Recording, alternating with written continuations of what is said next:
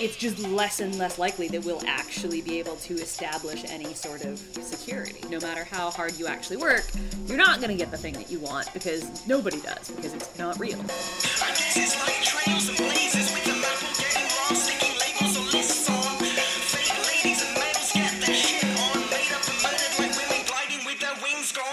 What is going down? Welcome to Owls at Dawn. We are just two dudes from Southern California who studied philosophy, politics, and religion around the world and decided to start a podcast where we could bullshit with impunity.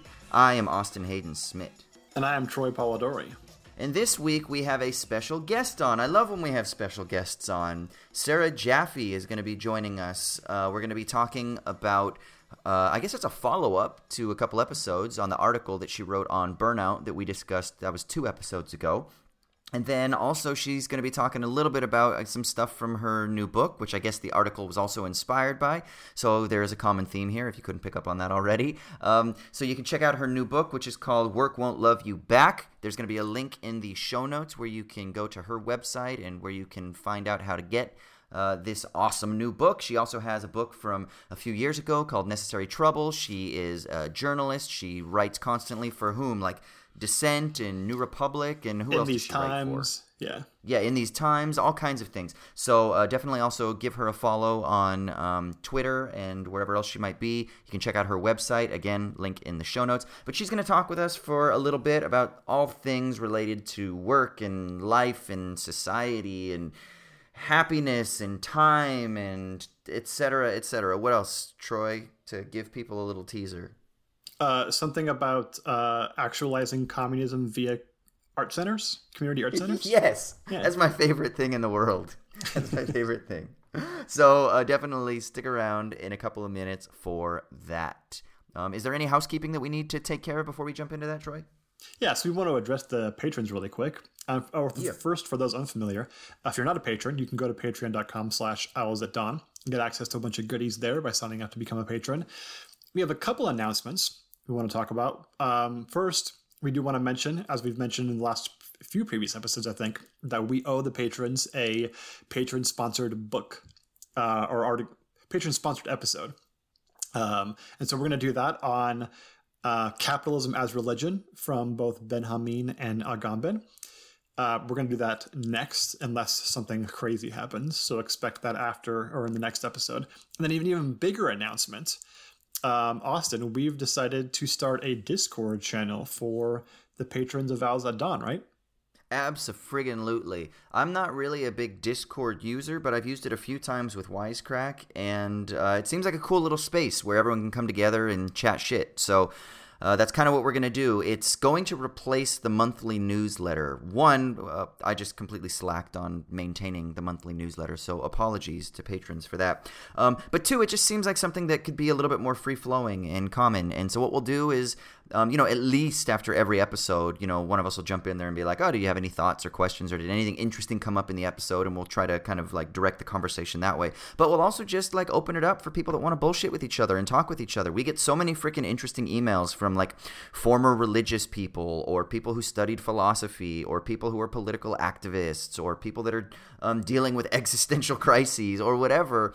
And um, we th- it seems kind of awesome if we can try to connect some people and and get people to talk talk uh, in, a, in a communal sense. So um, we're going to be replacing the monthly newsletter and uh, replacing it with the Discord channel, which uh, by the time this episode is live is going to be up. Uh, if you already are a patron, you should check your notifications because we'll put up a little announcement on patreon.com. If you're not a patron and you want access to this shit, go to patreon.com slash owls at dawn and you can get the goods.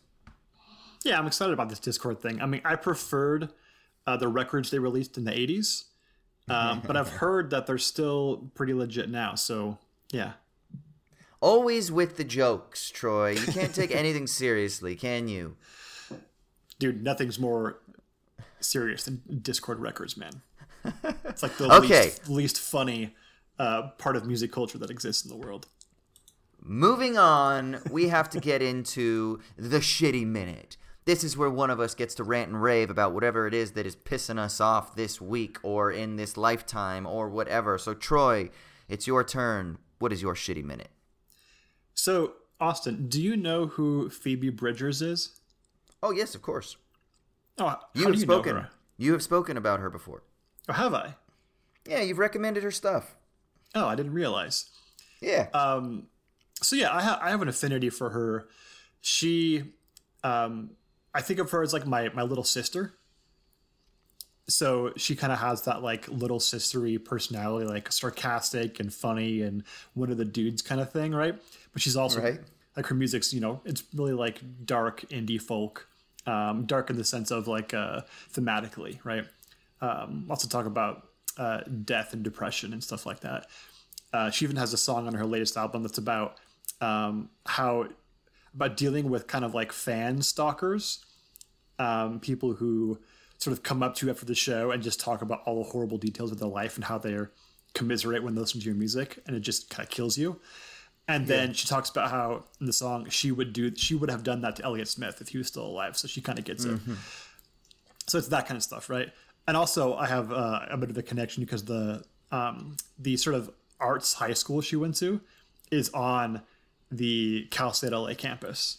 Um, so I used to pass by it all the time, um, and it's it's a legit cool place. And look at these kids who get to play music all day and hang out on the Cal State LA campus. Like, what a cool high school life that would have been, dude.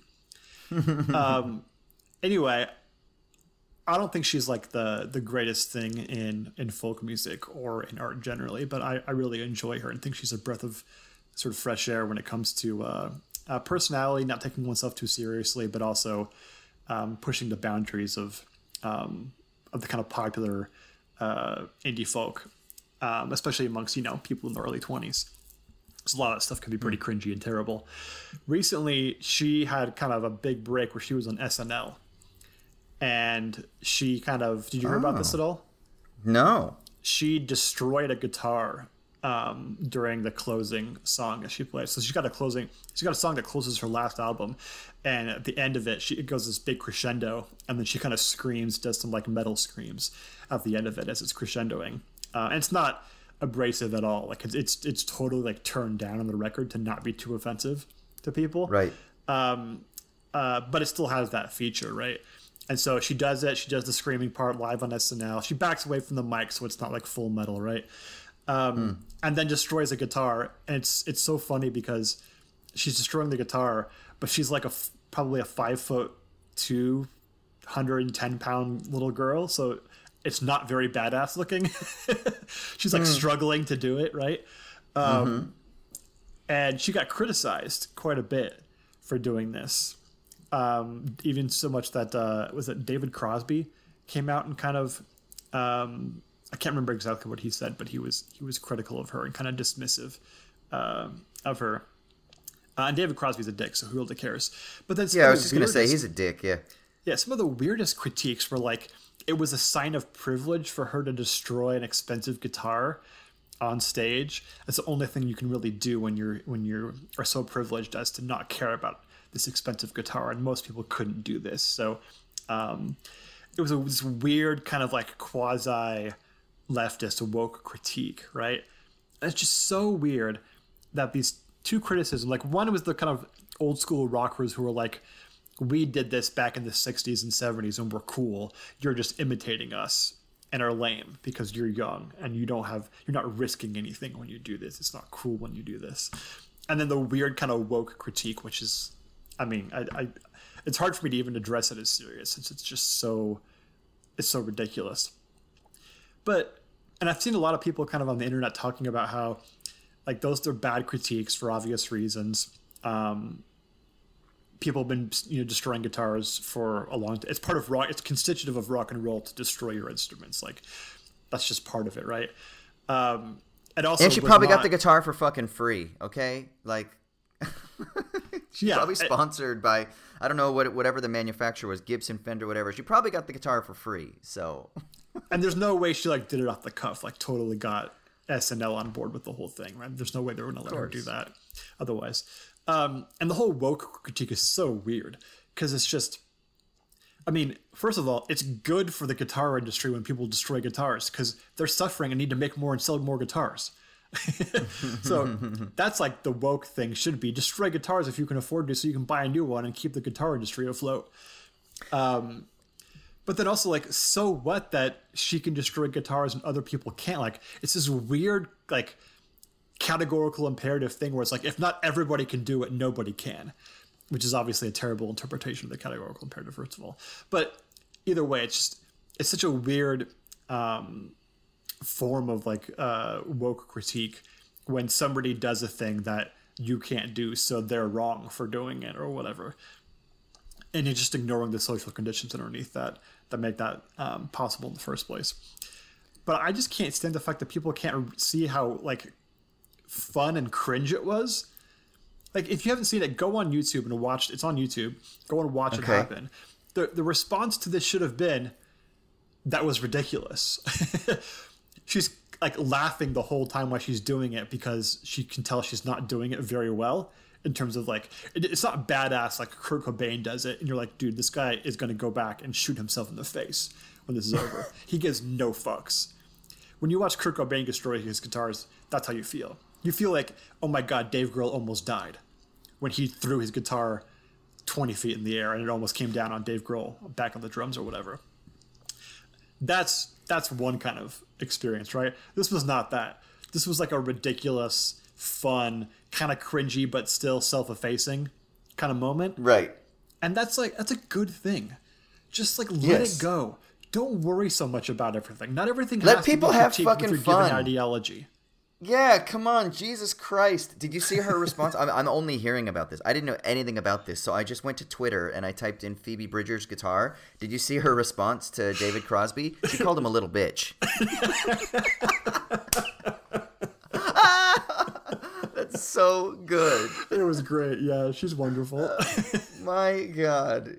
Oh, I, I, will so say wonderful. she is a great follow on Twitter. Um, is she? Okay, I'm gonna. Yeah, follow. I actually I, I, saw her live at the Wiltern a couple of years ago, um, playing with uh, uh, Lucy Dacus and Julien Baker. It was like the like the indie folk girl boss trio or whatever.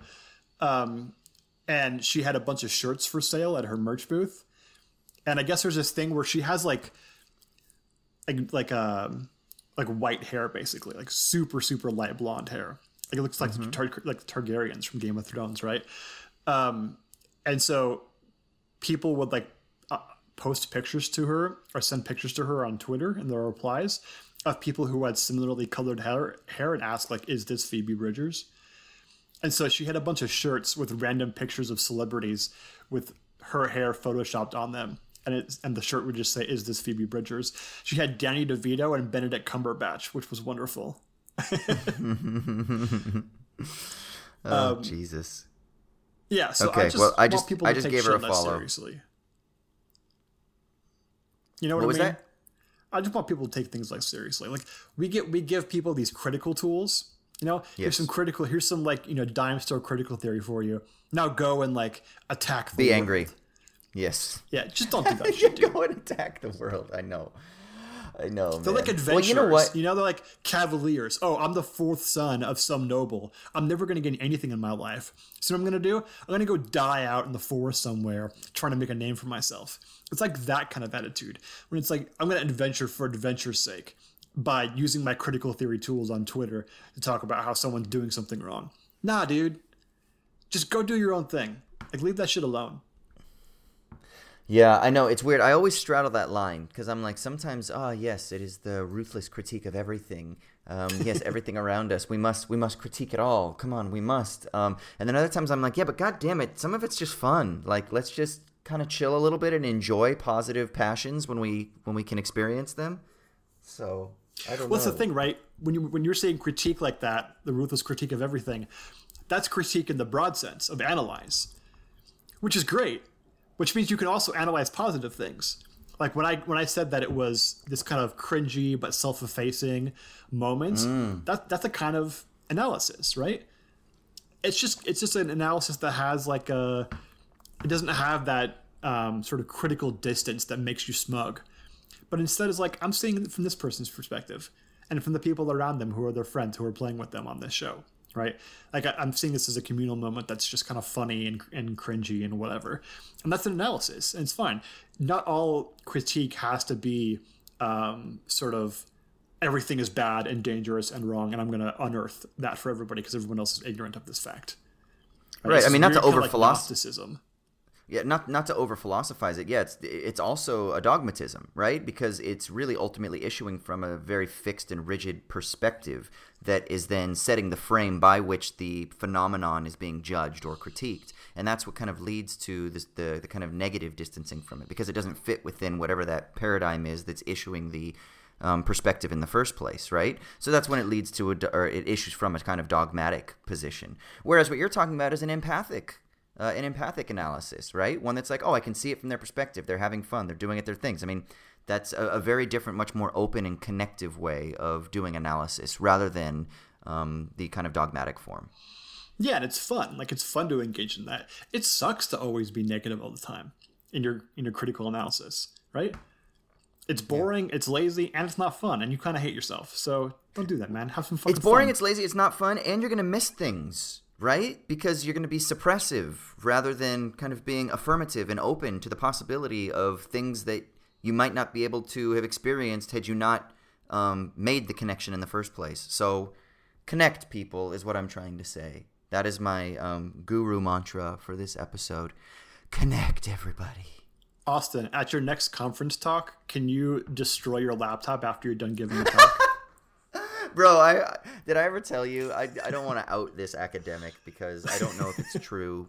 It might not be a true story, but there was a, a Deleuze scholar who was talking about life and he like took out a knife or something like that and like cut his hand and wanted to just make like a little incision on his hand to show blood but he cut like an artery or a vein or whatever the fuck it was and his hand like started like bleeding profusely and so they had to like rush him to the emergency room or something like that. I don't know if this is true or not but there there's a lot of crazy stories that came out of uk 1990s philosophy uh, groups. So that's all i'll say but yeah, that's pretty. People doing some punk rock shit.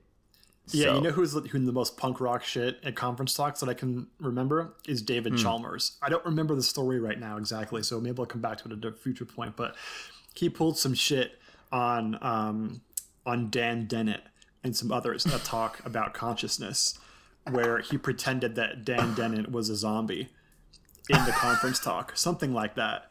And I think he he like he he put he like um, glued some like small mechanical parts together. I think it was like a like a blow dryer or something, and some other parts together to make it a zombie in, or a, a consciousness inspector, and then like went to Dan Dennett and pressed it, and then nothing happened.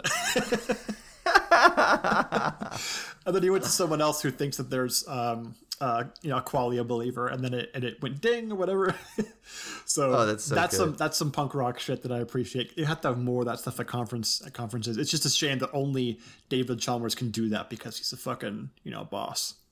Yeah, well, and then and then there's another person. This is actually a different person that was doing another Deleuze. It's Deleuzians in the continental world. Uh, was doing another presentation on Deleuze and was talking about the issue of like becoming animal in Deleuze and Guattari. And in the middle of his paper, started like just making animal noises and grunting. And then I guess by the end of it, was on the ground like on all fours, like actually like making just animal noises and grunting. And was like that was the presentation. So That's the Dada that- shit. Yeah. yeah, that's the Dada shit. Like that that happens. So yeah, maybe I will. Maybe I'll just fucking I'll smash my laptop and then I'll be like, I'm fucking out of here. Thank You you, until you, University of Vermont. yeah, there has to be a like what would be the moment where you could do that? Like where you really answer a Q&A question and just shut it the fuck down. Then just like chuck your laptop against the uh against the like the uh, the screen pulled down behind you and then just walk off. Stupid question. Fuck you. I'm out. oh Jesus. All right. Why don't we uh, move on from guitar smashing and Phoebe Bridgers? I guess everybody should follow her on Twitter if she's a good Twitter follow. Um, and then let's jump into this discussion with Sarah Jaffe. Yeah. Yeah, let's do it. All right, sweet. So, as we said at the top of the episode, we have a guest joining us this week. Sarah, now is it Jaffe? We actually It talked is about Jaffe, It yes. is Jaffe. Okay, we thought that's what it was, and Troy and I have listened to Belabored, but for some reason we couldn't remember uh, how to pronounce the last name. But we went with it anyway, so I'm glad we got it right. you're Um, good. You're good. okay, so Sarah Jaffe is joining us.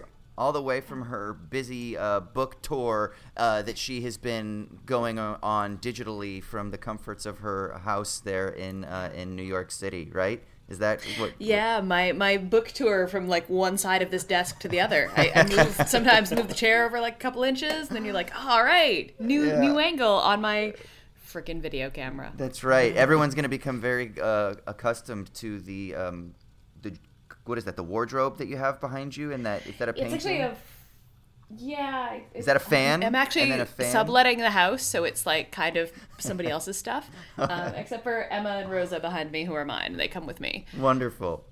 Wonderful, wonderful. Um, and if people uh, listened a couple episodes, they'll remember that we talked about Sarah's article um, on burnout, which basically framed the discussion that we uh, jumped into for that episode. And Sarah talks a lot about labor issues, and she has a new book out that is called Work Won't Love You Back. Um, and there was also a book a few years ago called Necessary Trouble. Um, so go out and get all of those goodies. And so we figured we'd have Sarah on since we were talking about her for an hour. So we figured, how about we have her on and she can actually speak for herself. So thank you so much for coming on to talk with us about all things wonderful in the world of work. Mm, Are there things wonderful in the world of work? I don't know. You tell us. You're the expert. You tell us.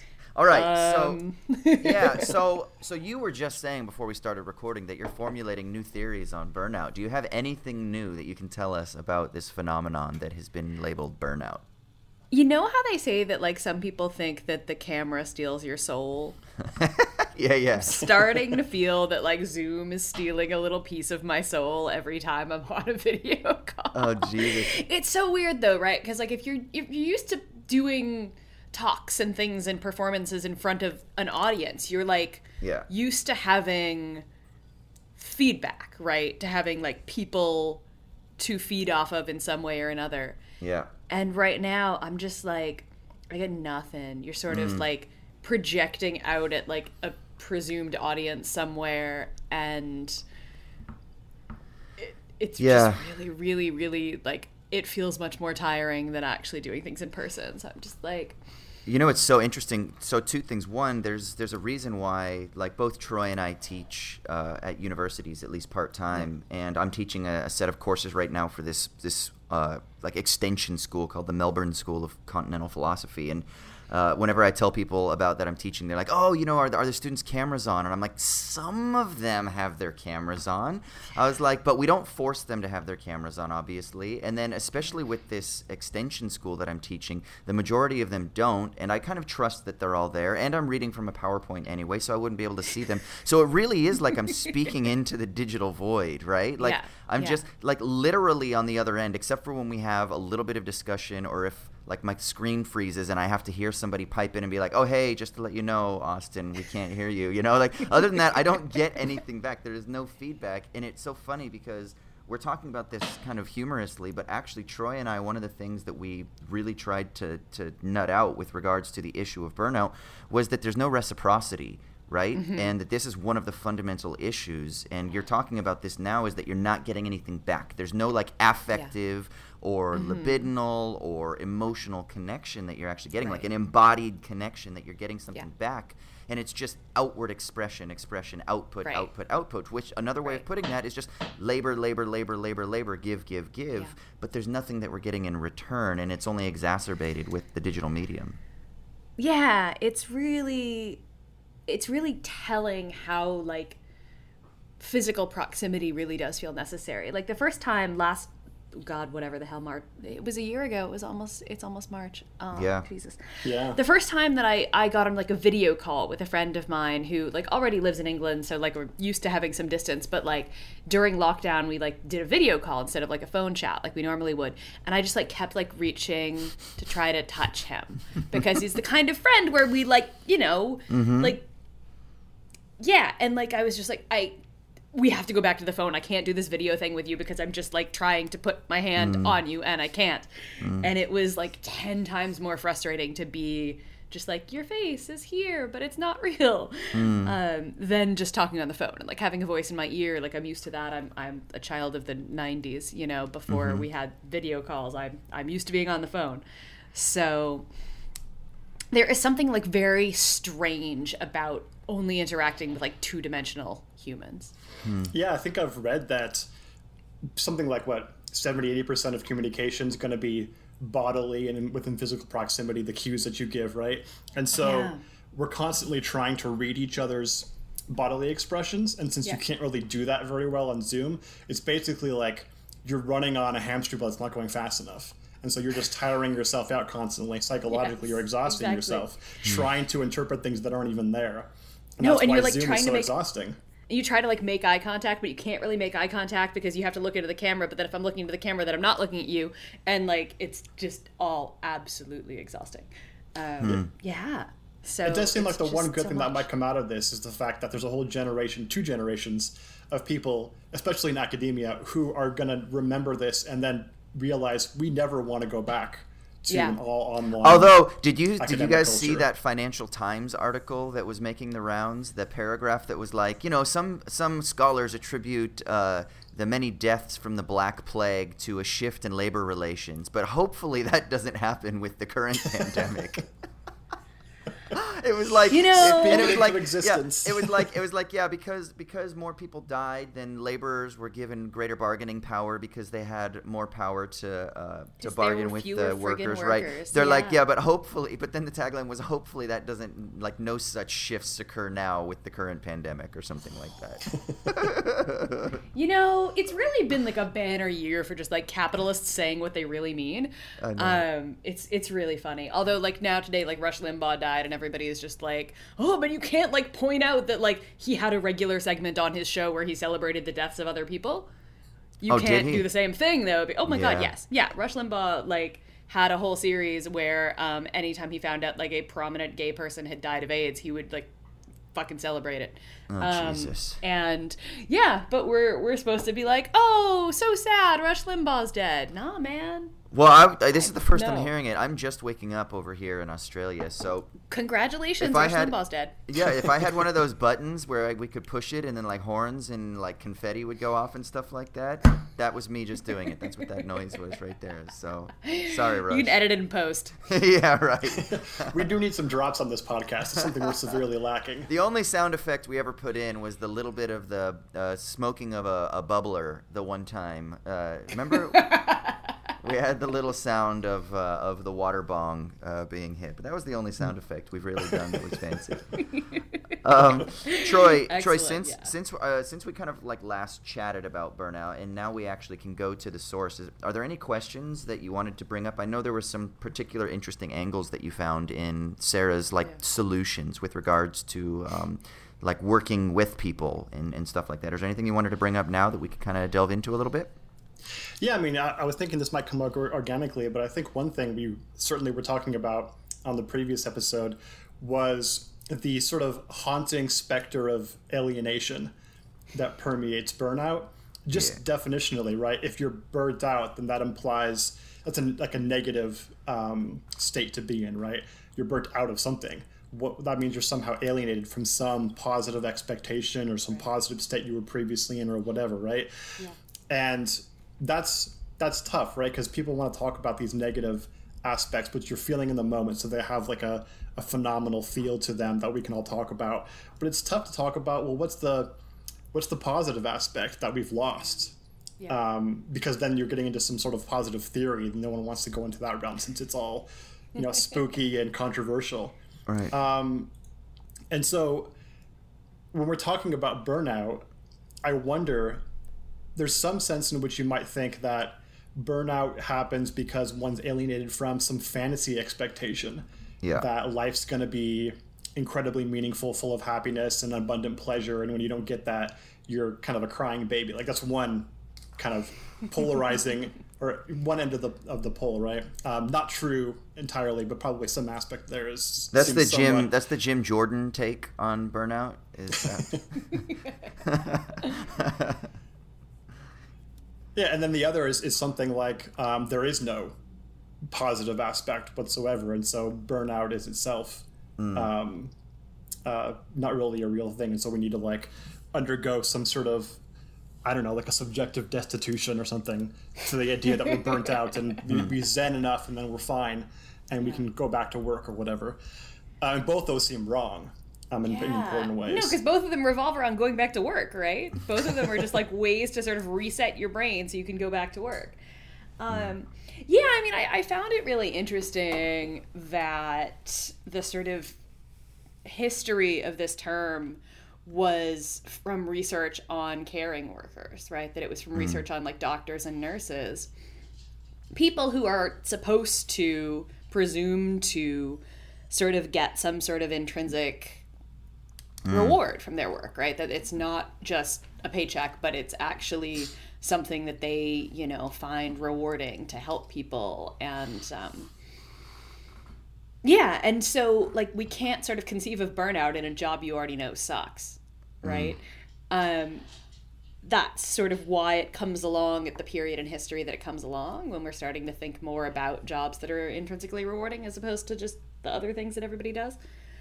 Um, so yeah, I, I find that really interesting, right? Because like yeah, you can only sort of lose that sort of positive association with work or whatever it is the exact phrasing is, um, if you had it.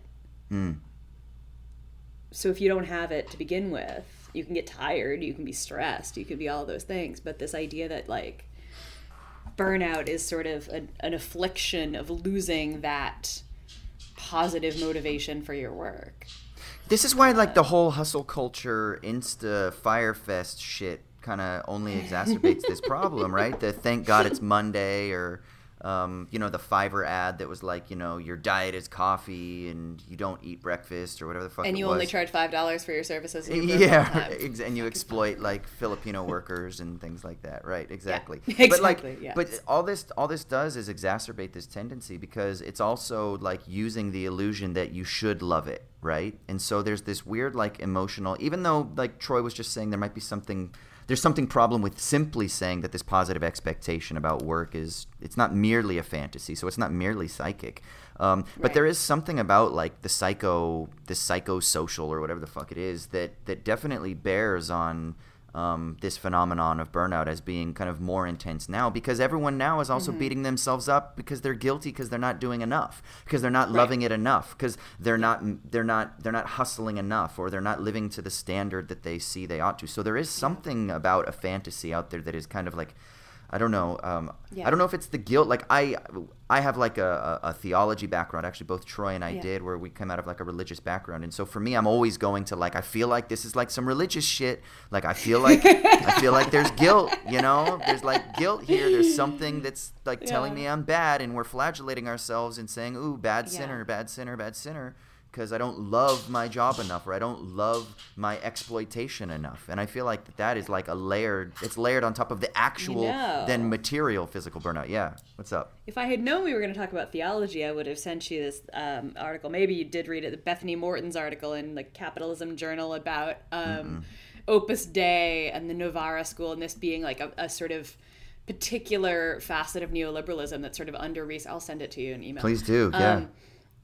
And Bethany Moreton, who I know because she wrote a book on Walmart. Um, she's a wonderful, wonderful, brilliant historian, and now her re- and her book was just was called "To Serve God in Walmart," and it was about this sort of um, Christian service ethic and the way that Walmart variously exploits that idea.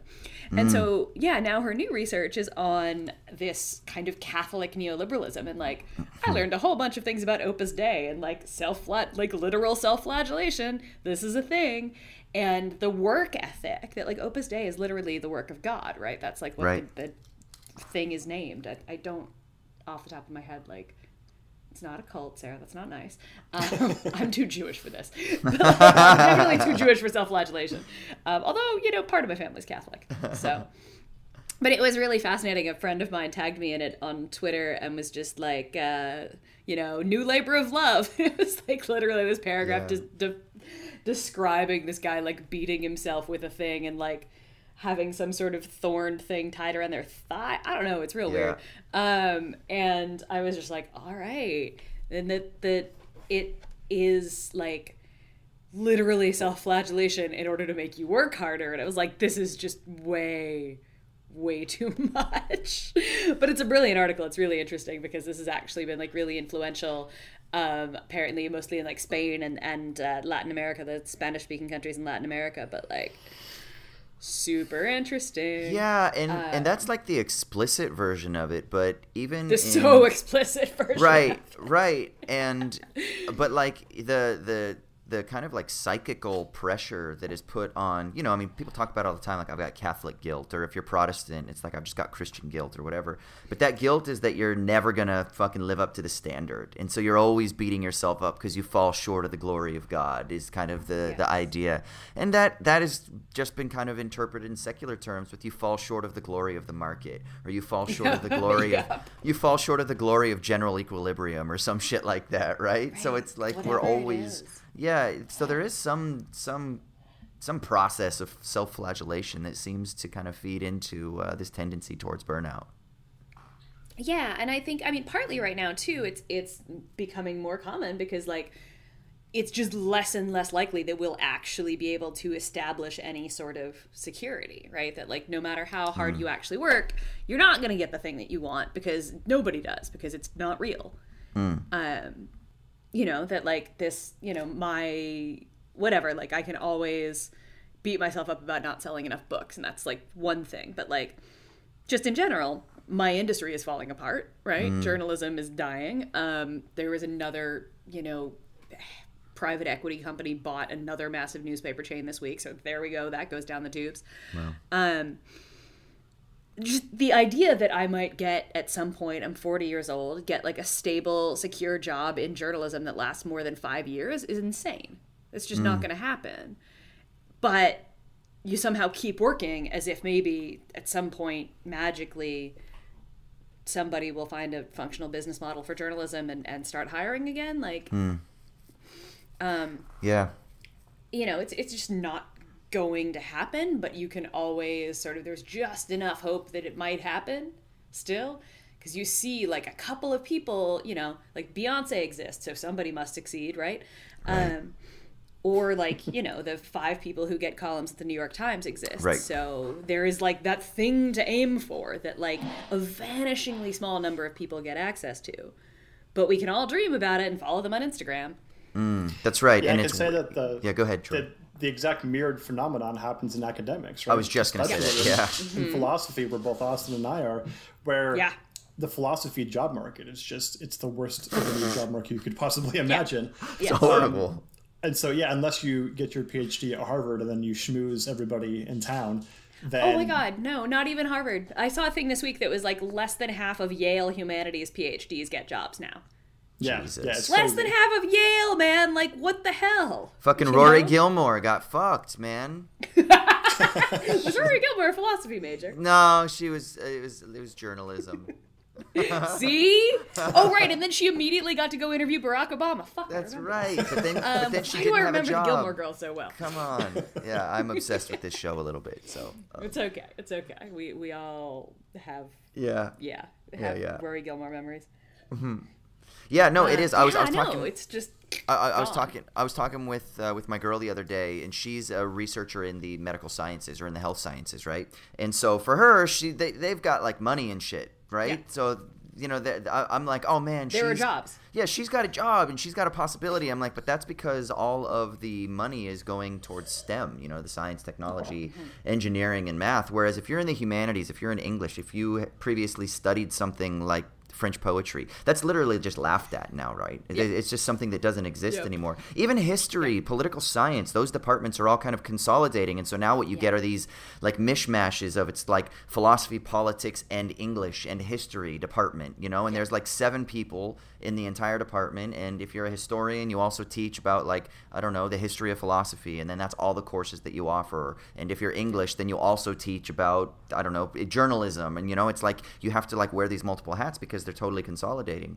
And um, it's strange. And so part of me wonders, like, okay, so is this just us like bemoaning about some nostalgia that we had about when the university was great and white dudes could just easily get tenure super easy, right? Is that is that what I'm all of upset our social about? problems were solved back then. So Yeah. that's right. No, Is I mean, you know, you could you could just become jerks and complain about, you know, now they let like one black woman into the academy, and so that's why white men aren't getting jobs.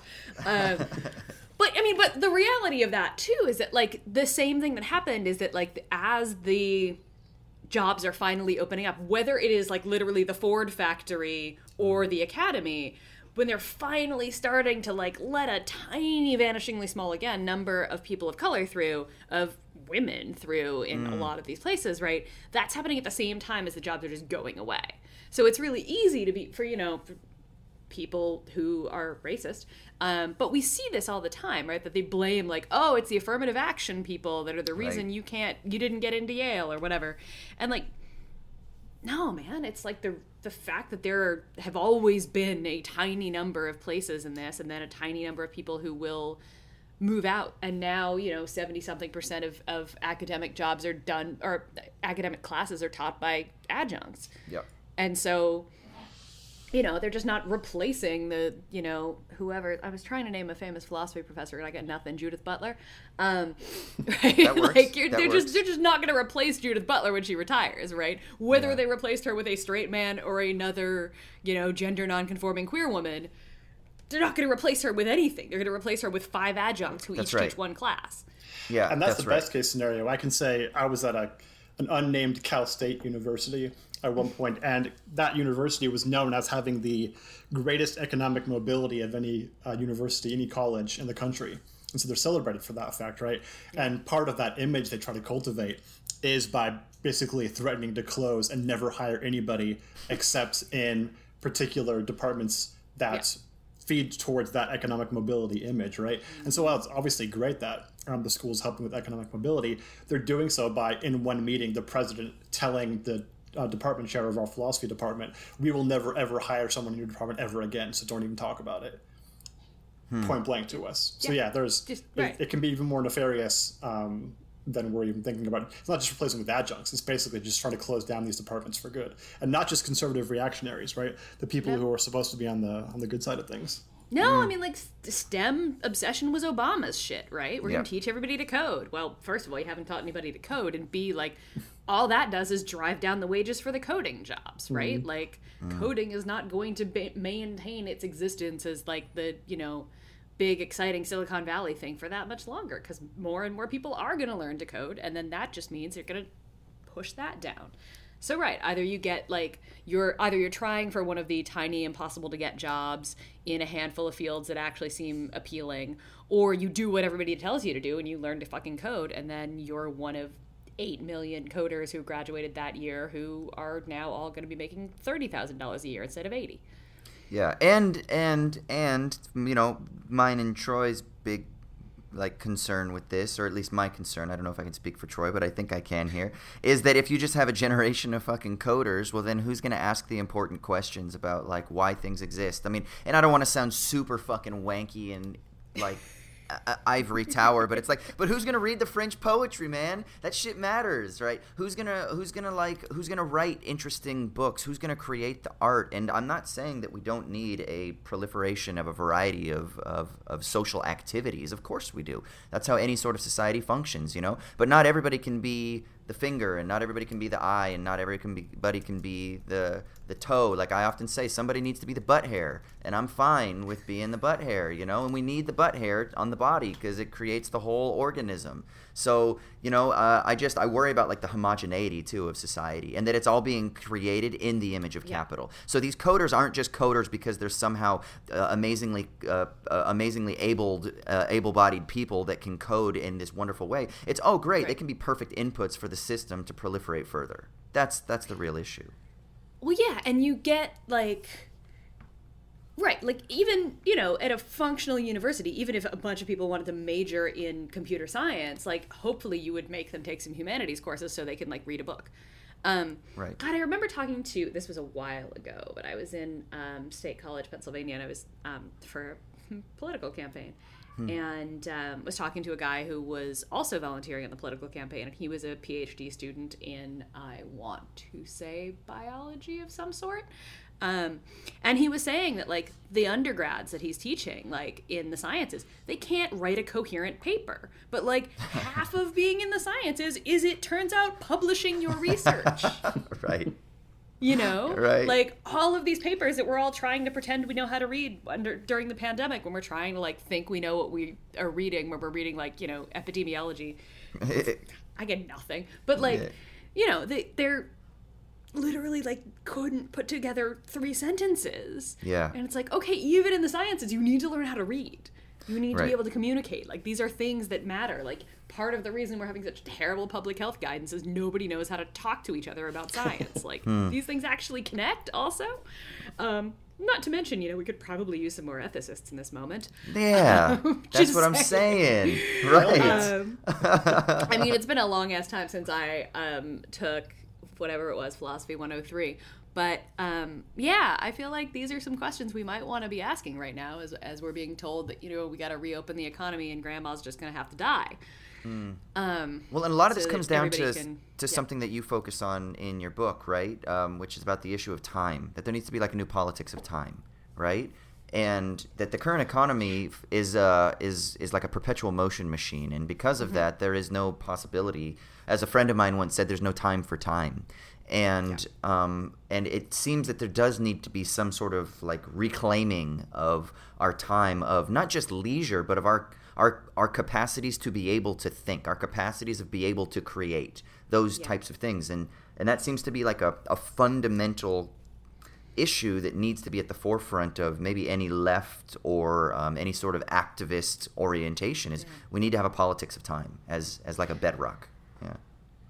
Yeah, I mean, the thing that we, you know, lose in this moment is, I mean, well, everything, but like, we've lost everything right now. But like, the way that we are expected to exist, like pandemic life, but even before pandemic life, is just like everything revolves around work. So you get your job, and that is going to determine where you live. You might have to move across the world for your job, like whatever it is. Um, and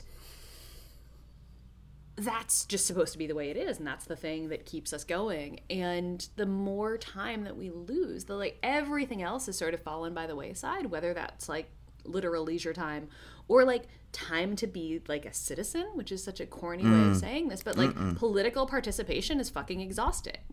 Why do we think that it's down in a lot of ways is like who has a damn time? Um although i guess you know we did have record voter turnout in this last American election. So like, you know, Donald Trump is good for something, I guess. Yeah, but it but it's a weird Um, kind of time dog. because it's a time Yeah. that is structured by certain media narratives and therefore certain digital demands, which I think again are all kind of Yeah. tapped into this weird perpetual motion machine that is related to hustle culture that is part of burnout that is Yeah. part of this like psychic fantasy. So it's like a it's like a false time. It's a time that is already married to the time of capital or to the time of do rather than the time of reflection rather than to the time that is that would be a productive manner of time. So it's it's voting which is important uh, in a representational democracy. But i think i think it's not like a real qualitative conception of time No, right. know? We're not like we, we don't have time that's actually built for debate, right? We just have like you you watch the TV and you shout at the TV, right? Like Fox News or, or Rush Limbaugh Right. or whatever it is. But we don't Right. actually have like spaces and cultures of like engagement that aren't that are built into the structures of our life anymore, right? You go vote and that's supposed to be your contribution. Well, great. Um, that's you know the things that are not work and are also not just like lying on the couch watching reruns of the Gilmore Girls, um, but are other things we might do and ways we might like be engaged. You know, critically thinking humans are, are just gone, and instead you're just like on Facebook. I was talking to a friend yesterday who was saying that he was deleting like a bunch of social media for a month because he's just like, I literally have like trained my brain not to deal with boredom for like a second. So I like get up to walk to the bathroom and I'm checking my phone, and I'm like, oh yeah, like I'll like go into the other room to like refill my water and be like, wait, why didn't I bring my phone? Mm. And it's just like, why? What am I getting out of this phone? I mean, right now it is the only way that I talk to humans because I live alone during lockdown. But like, mm. that also almost makes it worse because then like my communication with my friends just feels like more work. Mm. because I'm like, oh, mm-hmm. if I communicate with my friends on the Zoom and I communicate with work on the Zoom, I'm just like, uh. But yeah, like this bullshit that we fill our time with instead of like anything that might be meaningful. Hmm. Yeah, this is a huge hobby horse for me, and I think Austin too. We've talked about it before. Boredom is actually super productive, and as part of you know human evolutionary history is boredom leads towards creativity and production in new and innovative ways. And the fact that I can't remember the last time I was bored and didn't know what I needed to do right now. Yeah. Um, that leads to not only the stress and anxiety that comes from that and those negative affectations, but it leads to not being creative, not innovating, and not coming up with new things in your life, let alone engaging in relationships in new ways that keep them, you know, fresh and interesting. And the this last year has just been the death knell of those things, and it's it's worrisome to think about whether or not that stuff's going to come back naturally when yeah. we're all back to normal, if and when that happens. Mm. Yeah, I mean, it's like we're bored, but we're just stuffing the time with shit. So like, you know, I'm I'm bored in that like I don't have a human around, but like I'm just watching a lot of television.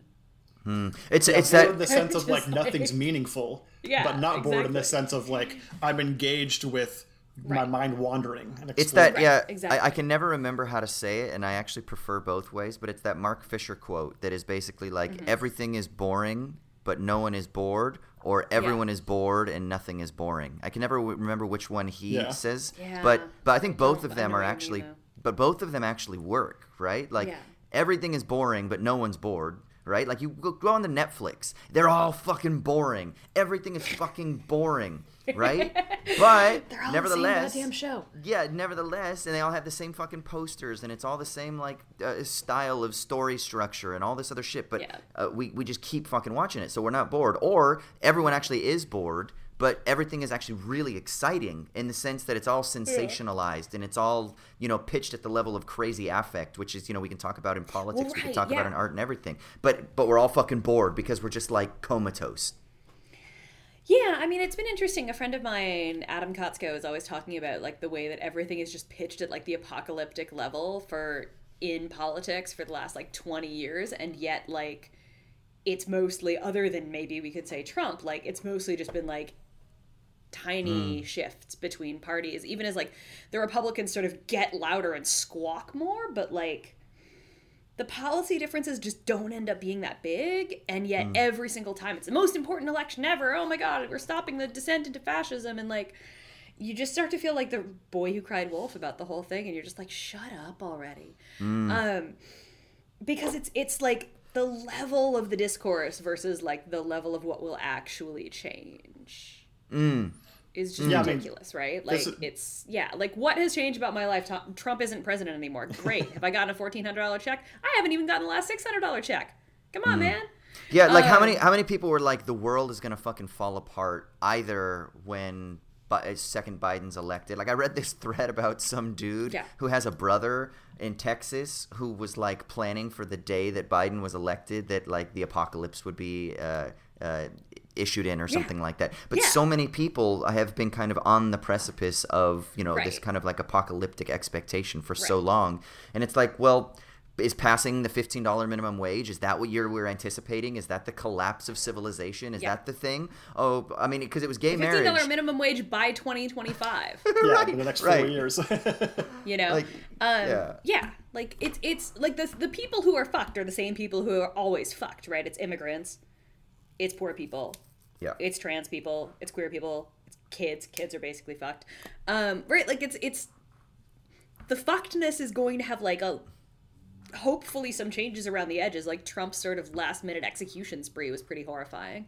Hmm. Um, but like we're still in Afghanistan. That hasn't fucking changed. Guantanamo. I remember when Obama was going to close Guantanamo on the first day. Pfft, that's still open. A guy just died there who spent the last entire however many decades there. Hmm yesterday, died there, never been charged with anything. Like this shit just still keeps happening, even mm. though like we're having this debate about oh my god the future of civilization, and it's just like future of civilization is actually like we're fucked. We're still fucked. Mm. We're fucked. We're fucked. Climate change. We're fucked.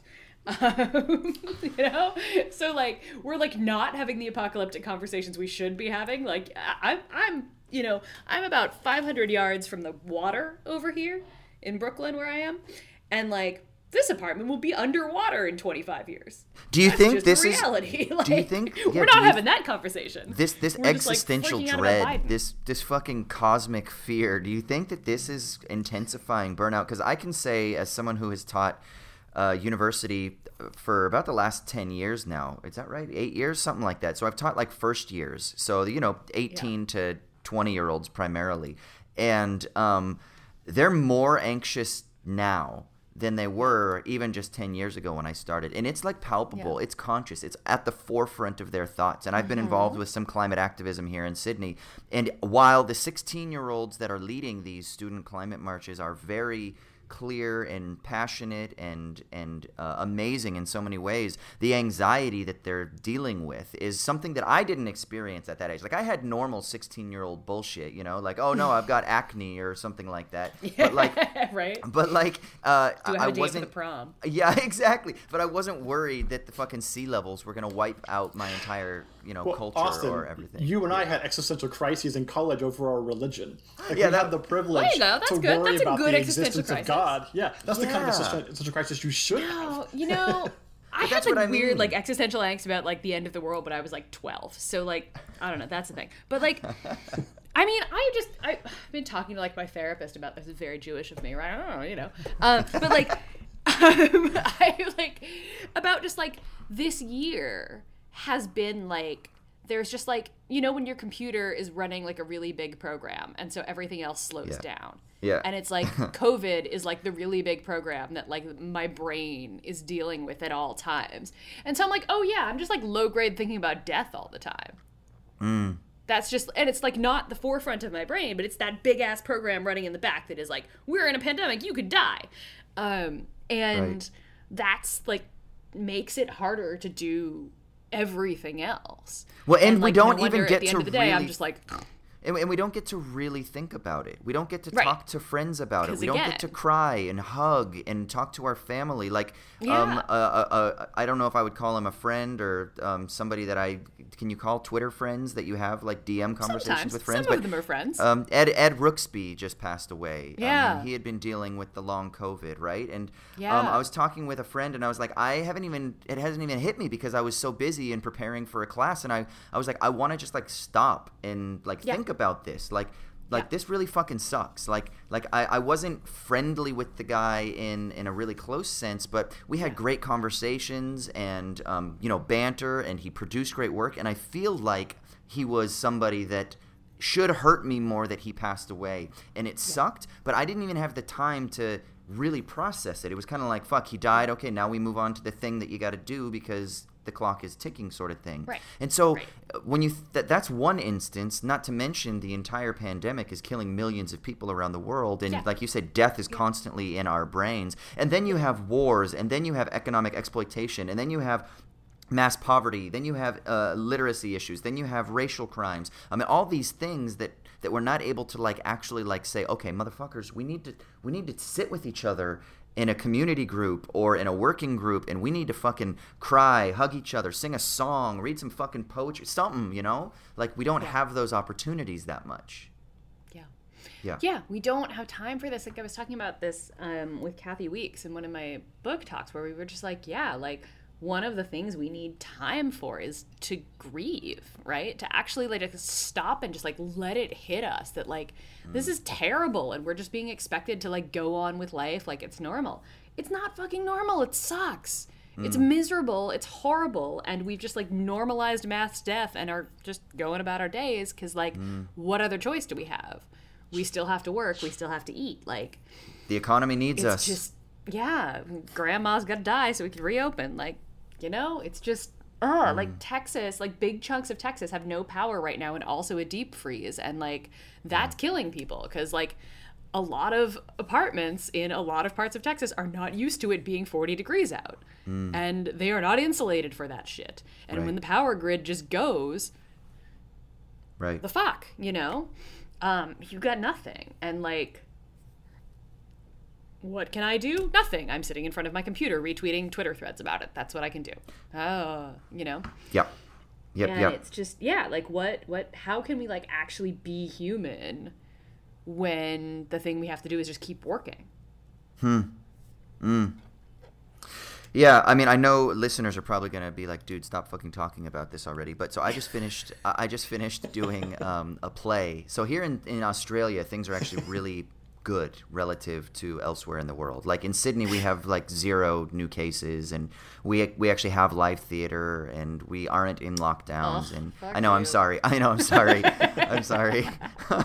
I know, and and um, and things have been very good for pretty much the duration. Like we had a little lockdown, but it's life has been. Um, I have I have experienced some survivor's guilt, I will say, but Yeah. um, I was able to Oh, just poor do. you, Austin. I know, I know, I know, I know.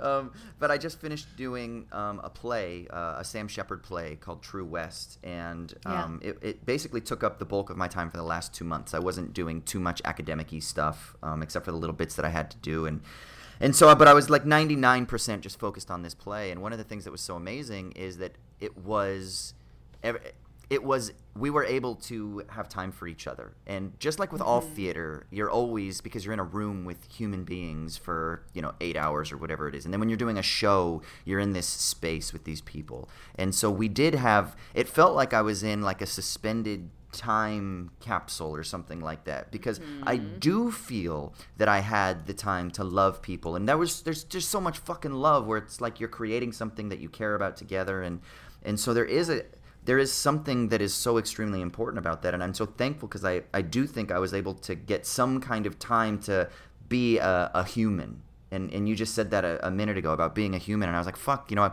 it was a very humanizing experience. I I was Yeah. I was unplugged mostly from the pressures of social media from academia from a lot of these other things and I was able to just be with people. And as cheesy and as simple as that sounds it was so fucking great you know? It's like the only fucking thing that matters, that's right? it Just it is like, right you know, just Uh, like this is a- yeah. And this is something we've been talking about that I wanted to ask you about, Sarah. So I don't know if you choose the um, the headline or you chose the headline for the in these times um, article that I was did basically not. it was it was the I conclusion of your book, right? Yeah. Um, so the the title was against loving your job, and I actually really appreciated that because it could have been against loving work, right? Yes. But instead, it was your job, and so you know I, I wouldn't call myself. Neither Austin and I really are like fun like um, doctrinaire Marxists. Yeah. But we probably would both be enough of um, affiliated with Marx to say that constitutive of our species being is productive work in some way. And so when Austin's talking about doing his play or whatever other sort of social unions that we're part of, that's work, but it's not a job. Yeah. And so that there, there does seem to me to be a need for specifying this distinction between work generally, which can be extremely meaningful and illuminating and constitutive of your life and of your interactions with others and the way in which you impact others and they impact you. Basically, what we all want out of life. And jobs, which can be part of that or they cannot be part of that, depending upon Yeah. social conditions. And it seems like I was even thinking about this morning because um, there's been this whole thing about uh, Emma Stone doing this new Cruella de Vil. Oh God, yes. thing, which is basically female girl boss Joker, is what it looks like. yeah. Um, and then people freaking out about criticisms of it and, and everything. And, and it's just like, you know, everybody wants these social unions so bad, like the kind that Austin's talking about that he gets through doing Yeah. theater. Um, and there's such a lack of those things, both in like labor unions, which you know you talk about a lot as being importantly part of socialization, because social unions are, or the sort of labor unions, excuse me, are part of where you learn how to be engaged politically. For most of American history, that was like the prime site of that happening. Yeah. It doesn't really happen so much in the family, right? Um, but since we're so lacking in both labor unions and social unions generally, and especially now with the last year where we're just we just completely erased those from our lives, it's like conservatives only have a few sort of social unions left to engage in. Um, maybe it's religion or whatever, right? Or yeah, or, or conspiracy theories. Basically, online It's their social oh God, union. yeah, I know, right? But the QAnon. liberals, the liberal version of that, um, structurally seems to be like fandom culture. So it's like Disney is my social union. Being a fan of Disney is my social union, Oh and so I'll, I'll fight to the death to defend it against any detractors, right? Yeah. And part of that's you know kind of pathetic, but also part of it's like I get it. I want a social union to be a part of to define meaning in life, and if nothing is on offer, because either everything's been destroyed by not being profitable enough, or in the last year we've all been on lockdown, or many of us have been on lockdown, so those things are all gone. If all you have left is you know Disney culture or Marvel culture, you know whatever An- anime culture. mean, there was the big something. the big fight this week on Twitter about the gatekeeping of anime. So that's another one. Game, Mm-hmm. yeah. Gamer culture. Yeah. it's something. It gives you some sort of socialization. Yeah, I mean, it's really it's interesting, right? Because like especially now you've got sort of social media in a variety of ways. So you, you know, like you can have everything from like active engagement with it, which is like people who like write fan fiction and like make fan art and stuff like that, where you're like producing a thing that you mm. share with other people, and that that ends up sort of having like some sort of, you know, um, I don't want to say productive, but like creative relationship with the thing. Um, or at its worst, you just get people who like freak out because you know there's a black Captain America, because like they can't imagine Captain America being anything other than like this you know old dead white guy that was drawn by Jack Kirby, whenever the hell it was, right? Like, you can't imagine outside. You certainly can't have a creative relationship with it because you only can like exist to defend it. Um, and all of that is sort of mashed up in these fan cultures, right? Where like on the one hand you have people who like take extreme liberties with like slash fiction and shit, um, and on the other hand you have like you cannot possibly make Captain America not white. um, he must be played by Chris Evans till Chris Evans dies or whatever it is. Yeah. Um, and poor Chris Evans, like you know the the the like projection or like actually just like using this as an inspiration. Um, and they strike me as like really different things, right? Mm. Um, and like, I don't know. I feel like the thing that like the sort of thing that I love about the internet is is frankly like weird fan videos and stuff like that, where you're just kind of like, oh my god, somebody just spent hours of their life making people care, like, but that's what we're looking really at. Is like, oh my god, somebody cares. Video, yeah. yeah, about Harry Potter, whatever it is, right? right? And then on the other hand, you have like you know J.K. Rowling like dropping like you know Hagrid is asexual, like once a year or whatever. She's like, here's a thing that I could have written but didn't because I'm actually not that interesting. Um, you know, and it's it's the weird like the controlling of the canon versus like using this as a jumping off place for people to think about interesting things, mm. um, or like different ways you can interact with media, um, art maybe if we're gonna be wanky about it. Um, mm-hmm yeah, and like we all need that shit, but I don't know if we need it to be work. Mm. Um, in fact, I think we don't need it to be work. It would be better if it wasn't. But like, I don't know. I was thinking about this because I just I did a book talk earlier today. Um, God, like two hours ago. Um, this time. no more, no more book talk. No more. Time. Just free, free flowing. Um, no, but we were talking about art because I had um, two women who are in my book who are both artists and um, talking with me, and we were talking. I was talking about the um, the thing that I knew about with the WPA, right, the Works Progress Administration, all the arts program, was that they paid for like Dorothea Lange to like take beautiful photos of you know Dust Bowl migrants and stuff, and like they paid for artists to paint murals on the walls of public buildings and all of that, right? I knew about that. It's great, love it. Um, the thing I didn't know about was like the construction of all these of hundreds of like community art centers, hmm. where like everybody in the community could go like take an art class Mm. And like that's the thing that I think is the the interesting part and it's like how do we stimulate like that? Not just the part where like a few people get to be professional artists. Yeah. But like the part where like everybody gets to do this shit. The same thing, right? Like what I was saying about like the, you know, computer programmers still should take a fucking philosophy class. Mm. It's great. You should do that. You know, that we should actually build all these things back into the culture so like, you know, not everybody will want to be a philosophy professor there's a limited probably supply of people who want to do that, but you know, it, it, to get Marx again, right? Like every cook can govern, and and we should all you know do whatever it was, and then criticize after dinner.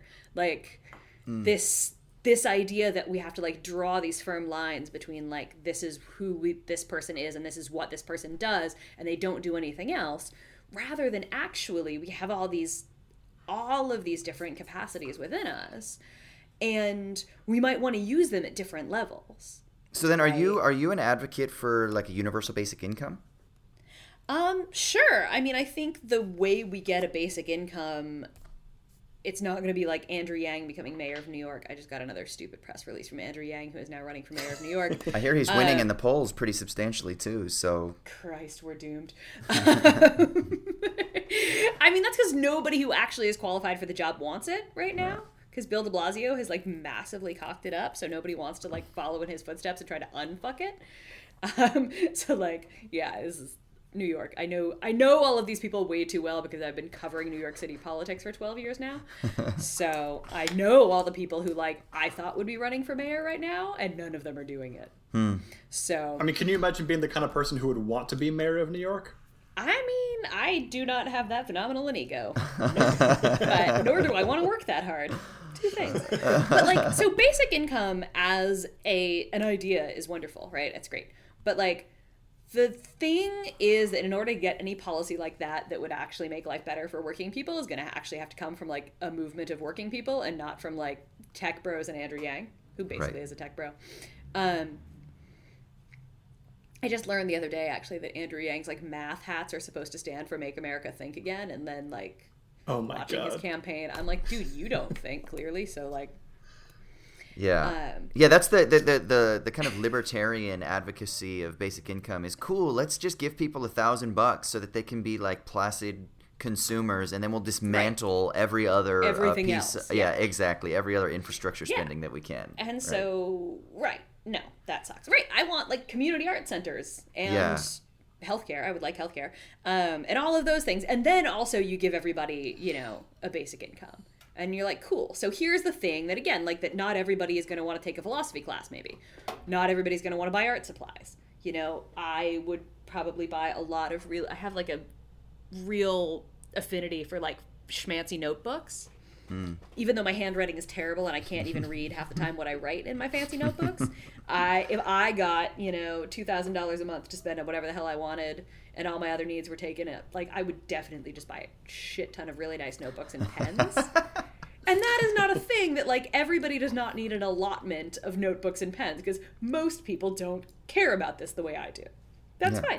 fine. um, you know, but like the the basic needs have to be covered first, and then eh, this is some like fucking Maslow's hierarchy of needs shit, right? Like hmm.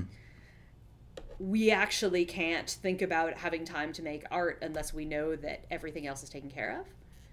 Hmm. And when that processor is humming in the background, it's really hard to create anything. And like, you know, pandemic life means we've all got the death buzzer, you know, humming in the background. But like, hmm. when you're broke and trying to figure out how you're going to pay the bills next, it's really hard to like write the great American novel because you're literally like, how am I going to eat though?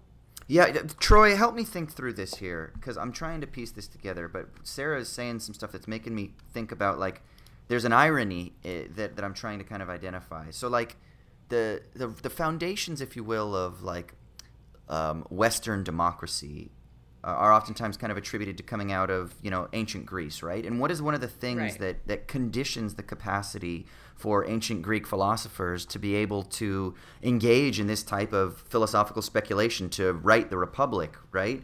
Um, well, it's that, that they weren't Slavery. constantly. In, Yeah, exactly. Well, That's what I was yeah, okay. say. Slavery. It's fucking slaves, right? Somebody but- else doing all the work. That's right. They were freed up. You know, they weren't Yeah. engaged in the wars. They had free time, and so they were allowed Yeah. to sit around and navel gaze a little bit, right? Um, Yeah. So it's like the foundations of the very system that that that sort of has benefited many people, and then obviously has kind of transformed the world um, detrimentally for others. That we then are trying to like uphold or strengthen or better required required some sort of um, time for reflection. So it seems that there's a weird irony here that that what then is required if we're going to even have quote progress, whatever the fuck that might mean, um, it, it, it necessitates something like leisure time. It necessitates something like time for reflection. I mean, d- does this make sense? You see kind of where I'm getting. There's some sort of tension here that I'm kind of I don't know tapping into. I just don't know how to formulate it. Yeah, no, exactly. We actually need to have time for th- going back to being bored, right? But like beyond just being bored, actually like being bored, but all of your needs are taken care of. So like right now, if you're an Uber driver, you might be bored a lot of the time while you're waiting for your little app to ping to give you another ride, but hmm. you are not like actually free to sit there and you know make a work of art while you're sitting in your car waiting for your you know your next uber ride to come because you're sitting there stressing about if i don't get another fare tonight i can't pay the rent tomorrow Yeah. like the difference between sort of you know having time where your needs are met and having time that you are trying desperately to fill with the work that's going to pay the rent hmm. are two really different things like hmm. And that's the thing, right? Is you know we're talking about I think two different but complementary uh, factors of what might be considered like the good society that we're sort of uh, utopianly idealizing. Right. One are these necessary conditions, which are having enough time um, to engage in production that we actually care about that's meaningful, um, not having to worry about our health, not having to worry about how we're going to feed ourselves and our family. And those right. are all like important social welfare stuff, right? And those are necessary conditions, right? We have to have those things. If you don't have those things, you can't have anything like a good society or, or a or, or predicting like a good life for yourself and your loved ones. Mm-hmm. But then also there's like the community art center stuff, which right. is not it's not like the absence of something, the absence of anxiety or worry right. or whatever. It's it's the actual existence, presence, and activity of potential good lives, good meaningful right. lives for people. And one thing I, I, worry a bit about is obviously I'm for all the social welfare stuff, and we need to have that stuff. It's necessary. But then there is kind of like a if there was a, an angel on the shoulder of the tech bros, it's that kind of thing. Like we're when when Andrew Yang says "Make America Think Again," if I'm going to give him the best, the best, most um, sort of optimistic interpretation, it's basically that means just obey what um, the tech sector says, right? We'll mm. do the thinking, you just obey, right? Because we'll we'll figure it out for you, right? It's like technocracy in its most idealized form. Exactly. Hmm. Which could end up with the kind of thing where we actually have a functioning welfare state, and um, which we don't have anything close to, right? right? And so we do have a little bit more free time, and we do have um, you know, universal health care or something like that. But then none of that positive stuff like the community art centers exist right. or libraries or whatever community organizations universities anything and universities mm. yeah the infrastructure for those things just goes away because they're not considered to be productive anymore they're right. a waste of money or whatever and so we're all healthy and we don't have to work um, all day every day but then we're all at home on our couches zooming each other watching netflix and playing video games right um, those things are nice and they're good escapes, right? But those probably aren't going to replace the kind of meaningful activity that actually makes us want to get out of bed in the morning um, at the end of the day. So yeah, it's it's the difference between that that you know that pop culture that you just consume and then defend it on a Twitter thread forever, and the pop culture that makes you make your own shit. Mm. Mm. Yeah, the, the symptom you, of people you know, defending Disney to their death, right, has to be a signal that this these people and everybody wants to invest in things. Right. And if all they have available to them is you know Disney, then they're going to go to bat for that shit, or they're going to go to bat for their chosen conspiracy theory or whatever it is. So it's a symptom of a much larger problem, which is people don't have anywhere to invest their meaningful activity. Hmm. Yeah. Hmm. Yeah. Yeah. Yeah. I, I guess what I wonder does this leave us just then with um, a sort of like loosely uh, characterized like anarchist type of theory that's like, well, what we need to do is just build like our little autonomous zones or find those interstitial spaces where we can. Because you do talk, that's one of the things you do talk about, right? Like uh, reclaiming certain spaces with like Occupy and things like that, which mm-hmm. um, were those sites of freedom that were reclaimed. And then I can just hear my, my more like militant Marxist friends being like, ah, but that's not sufficient enough. We actually have to take power, you know? We have to have the state. So it's like, I know obviously I think all of us here would say no, it's like a both and issue. It's not an yes. either or issue. So that, that it's like like how do we start it right? Is it like okay so we we build up uh, we invest as much as we can in um, the community spaces when we do have our time like me being able to do theater or, or you being able to be involved with the community arts center um, you know yeah. uh, whatever it is that we're able to do. And then simultaneously we have to elect leaders that are going to be those who are going to uh, impose like top down things like like what the fuck is the strategy to actually like practically you know to actually practically yeah, start i mean literally things, the, the community art centers and the wpa and all of that started um, i mean it what it really you know what really pushed those into existence was like the communist party was organizing artists there was an hmm. actual artists union that was formed out of the Communist Party's John Reed clubs. Wow. And they raised a bunch of hell once FDR got into office and was going to do something about it because you know Herbert Hoover wasn't going to do anything. Mm. So it is that combination of things, right? You have the radicals on the ground saying, like, okay, what do we want to do? And, you know, you had a bunch of, you know, artists becoming communists. I'm shocked, right? Totally shocked. um, totally shocked that that was a big draw. And yeah, but then they were like, okay, how do we how do we organize with this? How do we in this moment say like artists art is also work and therefore it should be part of the, these you know New Deal programs that are are creating jobs for people. Um, but also, what else do we want? And yeah so like that that actual organizing that came alongside like all the other organizing the communist party was doing of, of organizing you know rent strikes and um, you know eviction defenses and unemployed people and all of this other shit that was going on um, that was one of the demands. But it was one that that you know for whatever reason combination of militant organizing and interest from some actual people at the top who ended up in these jobs um, came into being for a little while. And then, of course, it all gets dismantled because we had to go to war. Um, and, you know, like fighting Hitler was probably a good thing to do. Like, I'm Jewish enough to really be a fan of having fucking beaten Hitler. It's great. But, like, you know, but it also does sort of lead to the dismantling of all of these, the better New Deal programs in a lot of ways. Mm. Uh, anyway. Uh, so, the last thing, you're exhausted. We're going to let you go. Um, the last thing I guess I'll ask then is, is what do you, what do you see in terms of like, on the horizon in the United States at the moment that is optimistic? Like the Bernie the Bernie campaign is is gone. Yikes. Um, like like what what is what is is there a phoenix that is rising out of the ashes of what was a lot of exuberance and hope over the last few years? Um, so there's a bunch of stuff that's hopeful. I mean, right now I've been depressed about Texas all day, but like mm. there is a whole bunch of organizing that's happening right now that's really exciting. Um, if these workers win a union at the friggin' Amazon warehouse in Alabama, that will be huge. Mm. Um, I was just talking to some folks from the Worker Center in Minneapolis that first got Amazon to come to the bargaining table uh, and this was, you know, a group of Somali immigrant workers who did mostly not speak English, and Amazon had recruited them all to come work there because they figured that they would be like grateful to have a job. And instead, they were like, "Excuse me, this is Ramadan, and we are tired, and you need to give us breaks. We mm. need prayer time." And they won over these things that most people would, you know, sort of consider like not all that um, important for labor organizing, which is bullshit. Mm.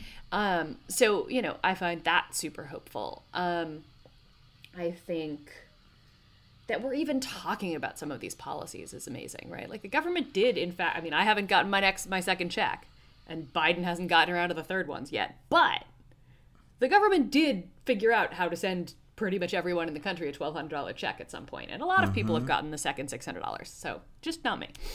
Yeah, and shitloads but, of, of you know, like topped up money on unemployment insurance. You know, the under the yeah, it, like even even it was seen... it was Trump, but the six hundred bucks a week under the CARES Act, yeah. and then that was extended with an extra three hundred, and now the Biden administration is talking about an extra four hundred. The fact that the government is like, oh, guess what? We can actually um, support people, people and we can actually just give money away. Yeah, is is kind of a game changer. I feel like I like I wonder yeah. what's going to happen. Like if the economic situation continues apace um, and we're in 2022 and and they're still giving out money for like extra money for unemployment insurance and they're still like um, injecting money into small business and things like that are we uh, are they ever going to be able to be like you know what? We're actually going to cut off this this flow. Now we're not going to do this anymore. Like no more of this is going to happen. Or people are going to be like no no no.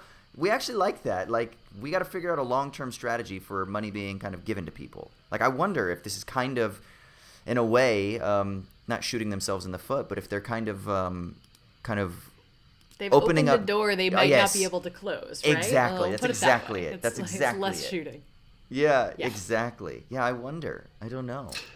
Yeah, so. which side of the um, we need to be responsible and cut off the public from the uh, the government's teats, or continue giving money to people because it'll help us win elections?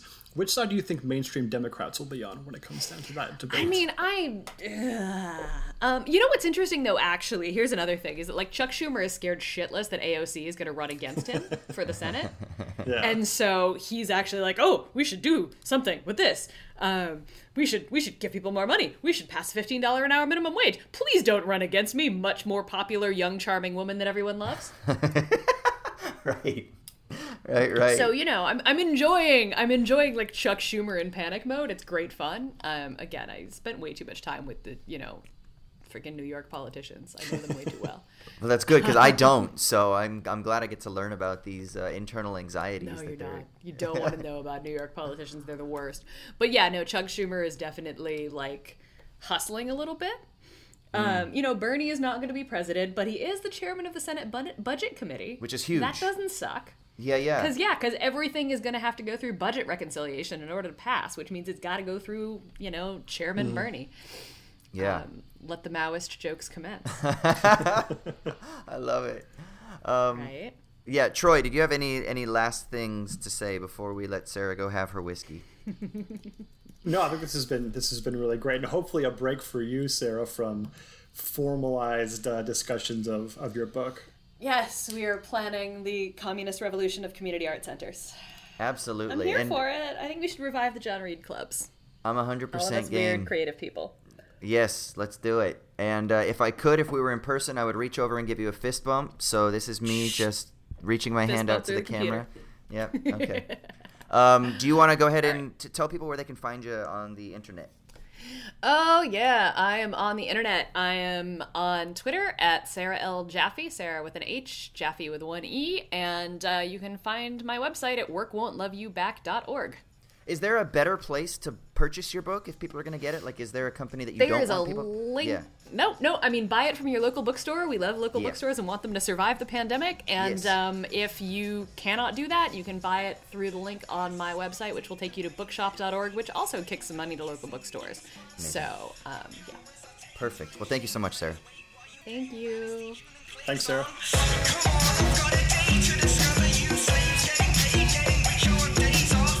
Thanks so much to Sarah Jaffe for coming on. That was a great little conversation, and I'm, and I'm hopeful that we gave her a break from the book tour atmosphere and just allow some some bullshitting with impunity like we do on this podcast, right? Yeah, next time, uh, Sarah, we'll bust out the whiskey in the middle of the podcast. But uh, yes, definitely. So you know what we got to do before we end this this episode, though, Austin. I'm ready. What's up? We got to do that sticky leaves. Okay. So, for those unaware, the Sticky Leaves segment is where one of us talks about whatever it is that's granting us meaning in a potentially meaningless universe. So, Austin, what's doing it for you this week? So, uh, on the Wisecrack podcast, Show Me the Meaning that I host, we are doing a John Carpenter retrospective. And we're going through, I mean, we're not going to go through all of his filmography, but we're going to do a month of John Carpenter. And we started with Big Trouble in Little China. Oh, when was the last time you saw that movie? I don't think I've ever seen that movie. I know of it, obviously. Bro, bro, you have to see this movie. Okay, when I was a child, it was like one of my favorite movies ever, right? And I don't know why. I mean, I don't even think I fucking understood it, but it came out in like 87, right? So uh, I was like, it was before I probably even could form memories that I watched this damn thing. But anyway, I loved Big Trouble in Little China. I used to watch it all the time and um, I was afraid going into it when we decided to watch it because you know I've had a couple of nostalgic films get ruined for me over the past few years. Like Three Amigos is one that comes to mind. I used to love Three Amigos when I was a kid, and I recently revisited it a couple years ago, and I was like, oh man, it just doesn't hold up, you know? And I hate when that happens, you know? There's certain movies that I just don't want to revisit, like Mannequin. I fucking love Mannequin, and I don't want to rewatch it because I'm so scared that it's gonna suck because I love it so much from when I was a kid. Or Club Paradise is another one of those movies, a Robin Williams movie that I fucking used to love with Eugene Levy and Rick Moranis and Twiggy is in it and all kinds of other people. And I'm afraid that it's going to be ruined by revisiting it. So I just want to preserve my happy memories. So I went in with a little bit of trepidation. And upon viewing it, bro, it's so good. It's so good. And it just makes me bemoan the state of the film industry at the moment because I'm like, why we just don't make films like this, you know? And part of it is I understand. I mean, even even Big Trouble in Little China was a box office flop when it came out. It wasn't until it kind of became a cult classic that it started to make any sort of revenue. It was such a flop actually that it's what le- it caused John Carpenter to leave Hollywood. like he left the Hollywood studio system after this because he was like, "Fuck it!" Like, um, one, it came out at the same time as Alien, so the promotion got screwed because it couldn't compete with Alien. And two, it's like this weird genre mishmash of horror and um, like Hong Kong films at the time, and kung fu movies, and supernatural, sci-fi, and comedy. And it's like, how do you how do you market a film like that, right? Like, how do you get people interested? Even the trailer doesn't fucking do justice to what this film is. But basically, it's Kurt Russell, Kim Cattrall, and a host of others. And Kurt Russell is charming as fuck in it, and he's doing like a John Wayne impersonation. So there's like a there's like a strange Western structure. I guess the original draft was actually set in like the West in uh, the 1880s or something like that, uh, end of the 19th century. But they it went through like massive revisions and then it got updated and then it took place in you know contemporary at the time Chinatown in San Francisco. Um, but it still has that that kind of Western structure where it's like Kurt Russell is a long distance truck driver. So he's kind of like the cowboy, the man of violence who comes from the wild, right? He comes from the road and he comes into town and he has to like be engaged in this act of violence to restore balance in civilization or some shit like that. And then, of course, at the end, he leaves, right? Um, because he can't stay in the town again. It's very Shane, Searchers, kind of like it has that standard classical Western structure. But it's also got this really interesting exploration of cultures. Um, and so as I was watching this, one of the things that I did wonder, you know, as any good soy boy would wonder, I was wondering if it was problematic from the perspective of like if there was an Orientalism, like a, a sort of um, interesting and uh, but but like mystifying and maybe patronizing and um, spiritualizing angle on uh, on the East, right? And if that wasn't maybe in some ways problematic. And so I started Googling and, and reading some articles on like Orientalism and Big Trouble in Little China. And sure, those there's there's some definite elements there. But I read a really interesting one um, by uh, by a Chinese American writer uh, who was writing about how actually um, there's something interesting about this film because what this film does is it explores kind of like the forward facing or the front facing efforts of Chinese Americans who like put up their like kitsch decorations to uh, to have their businesses um, in in the middle of a city so that they can make money. And then there's like an inside community, like an internal community where people are speaking Cantonese and Mandarin and whatnot. And um, that this film actually does a really good job of one kind of showing that that there is that forward facing, outward facing world, but then also the inward community. And then simultaneously, it's also a real love letter and an homage to um, certain Hong Kong cinema that was being made at that time. So.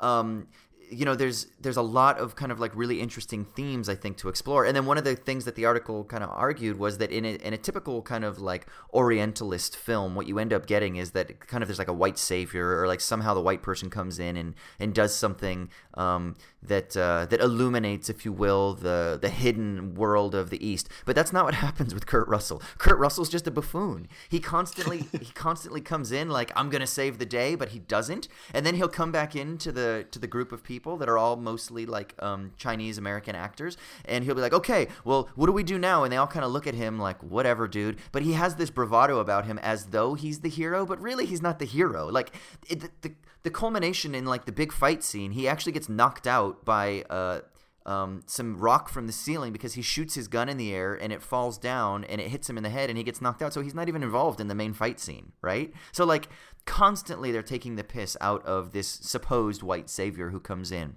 So there's some really interesting ways that it kind of confounds and maybe problematizes, if you will, um, what would be an otherwise much more simple uh, way of reading this film. And so I thought that that essay was really quite interesting. But even just beyond that, the film is it's fun, it's funny, it's interesting. The pacing is great. the The practical effects are wonderful. Um, and it just made me. There was.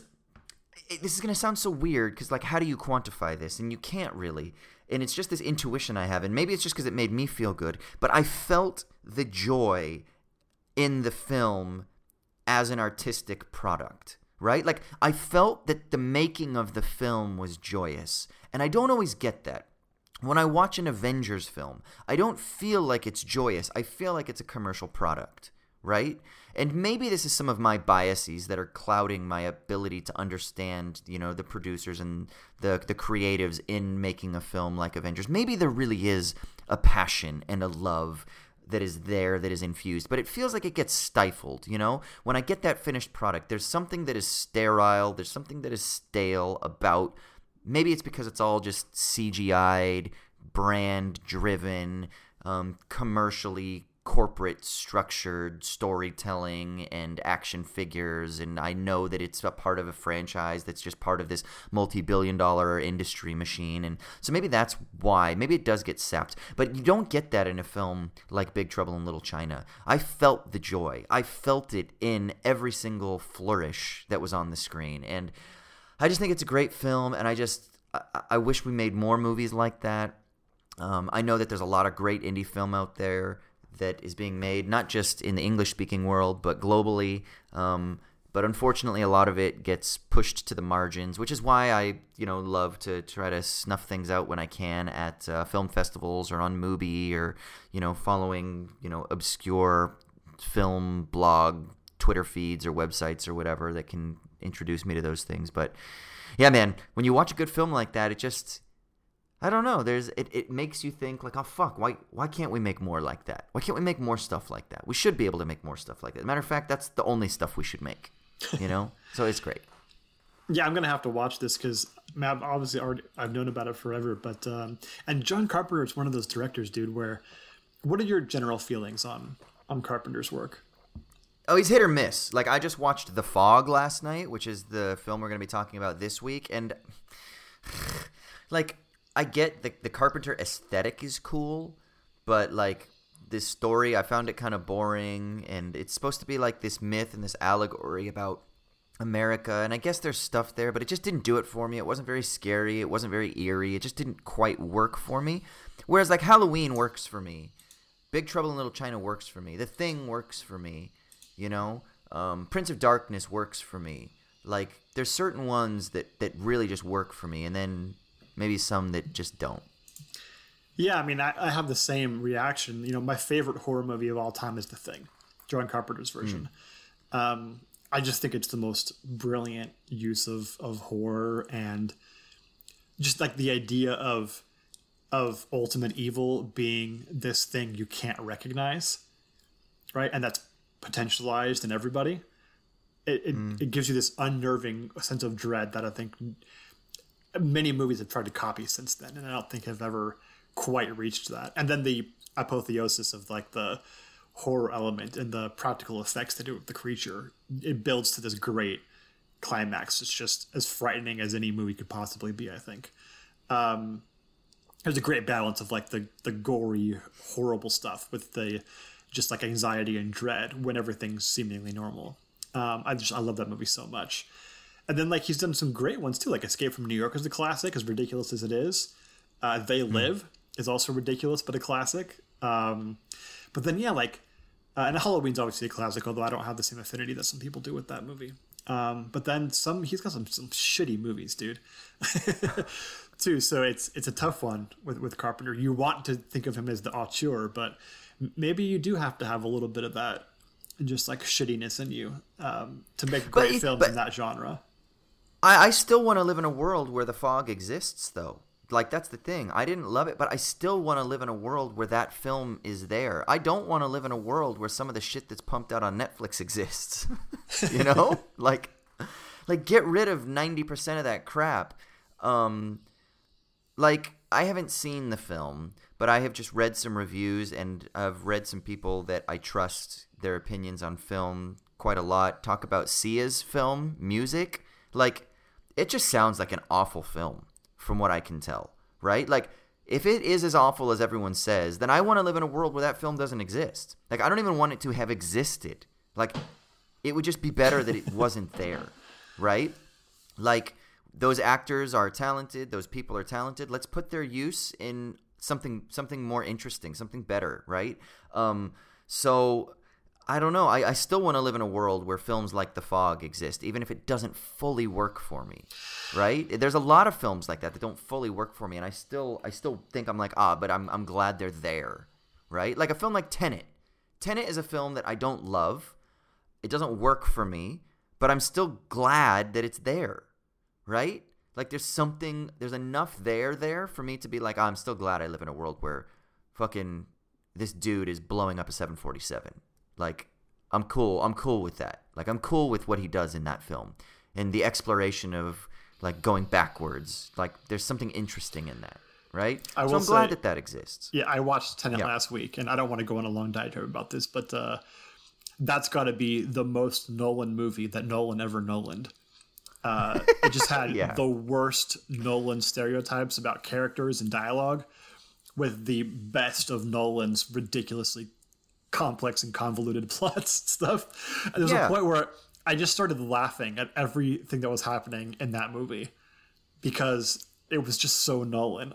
and I'm worried about what his next film's going to be because it's not going to be as entertaining as that film was. If he keeps going down this completely unhinged, I will. No one will tell me that this is wrong or that I need to do anything different type of road.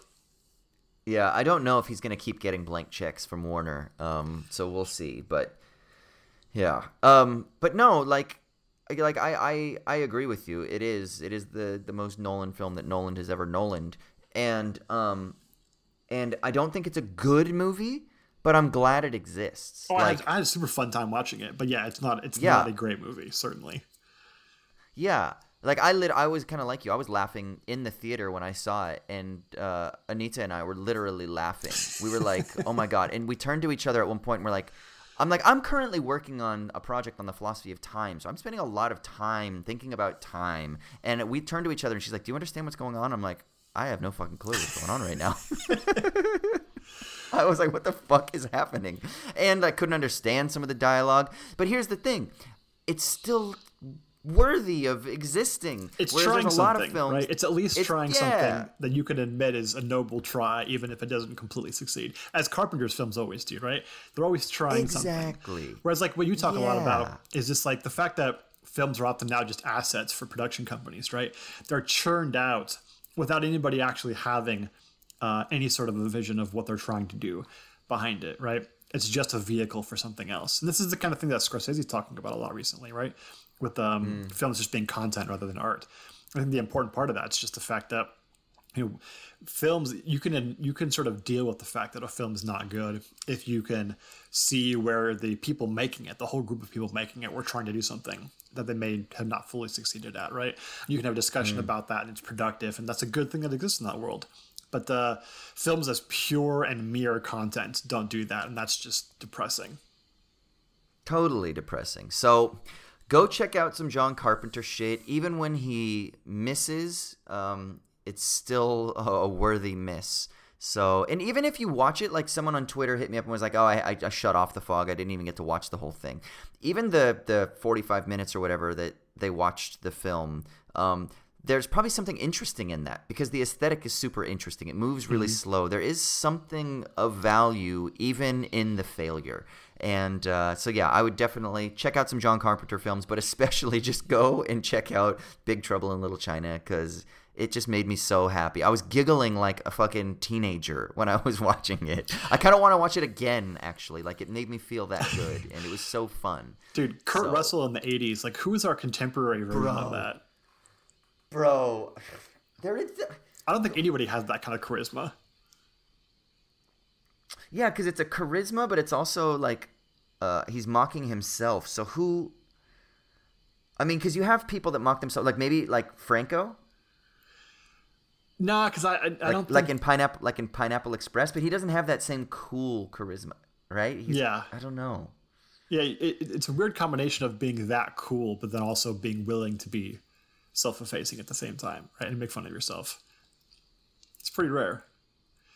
It's very rare. Let us know out there if there's a, a contemporary version of 80s Kurt Russell out there. There's got to be one. Well, it's also the of. well, it's also the state of comedy now. The state of comedy isn't the same, right? If, with the Apatow films that have dominated comedy, you don't really have those types of figures, right? Mm-hmm. You have like the stoners, and then you have like um, the Jonah Hill types, or you have like the the Channing Tatum and Twenty One Jump Street types. I mean, the kind of uh, and then in Bridesmaids, you don't really have like you don't have that type of figure. You've got the Melissa McCarthy or the Kristen Wiig character. You've got the Tina Fey type of characters. None of them have like that type of self-effacing charisma. I mean, I wonder if it's actually it would be a gender flip if we could look at somebody like would someone like Tina Fey or Kristen Wiig have that, right? In some of the roles that they do, like I don't know. I wonder. That'd be interesting to think about. Yeah, I don't know. Maybe. That's interesting. Yeah. But it's just also the state of comedy is so different. Like when you watch Big Trouble in Little China, the comedies that they that they make now, they're not like that kind of comedy. They're much more um, raunchy, slapsticky, over the top, broy, kind of like the friendshipy. Whereas this is uh it's got like a God, what is it? It's self-referential, but it's I don't know what it is. I, I, I don't know how to categorize it, but Yeah. Anyway, fucking check it out. Big Trouble in Little China. It's fantastic. I yeah, love it. yeah. Um, just last thing is there's something about like action comedies now all have to be Tarantino knockoffs. It's like impossible to do an action comedy unless you're basically riffing on Tarantino. And Tarantino's fantastic, but that's an unfortunate fact I feel about um, that genre of film because like uh, some of the Carpenter stuff, uh, like They Live. uh, I don't know if you could have a film like that anymore. Which is like it's it's it's at the same time genuinely subversive and critical while also being completely ridiculous. Yeah, because the action comedies, they're all just buddy comedies now, right? It's like uh, there was that taxi movie, was it with Queen Latifah and Jimmy Fallon or whatever the fuck it was? And then it's like uh, the fucking road trip one with Robert Downey Jr. and Zach Galifianakis. And like they, they can be fun and they can be funny. What was that one called? Due Date or something like that? Um, like they can be fun and funny, and that's great. Like they, they have their thing. You know, the Hangover, hangover movies are, are good, whatever. But th- there's just something different. There's a little je ne sais quoi uh, about something like uh, Carpenter's like weird exploration, and then maybe it just is the magic of Kurt Russell. You know, It Like, might also be the magic maybe I'm of trying. cocaine, dude. It was the '80s. Yeah, it could be that. you know, maybe we're trying to we're trying to nail this down, and really, it's just this ethereal magic of cocaine and Kurt Russell and a mullet. Like that's what it is. Sorry. It's just that simple. Okay, uh, let's go ahead and wrap up the episode there. Thank you so much for tuning in. Definitely want to uh, give another shout to Sarah Jaffe for joining us. Thanks so much. Um, you can check out her article on burnout. We talked about that a couple episodes ago. Uh, you can definitely check out her book, Work Won't Love You Back. There's a link in the show notes where you can go to her site and where you can get that book. Follow her on Twitter. Um, uh, also remember we have the Discord that is up now. So if you want access to that, go to patreon.com slash owls at dawn. Um, if you are already a patron, jump on there and start chatting. Um, we'll be sending out uh, in in Patreon on the patron page.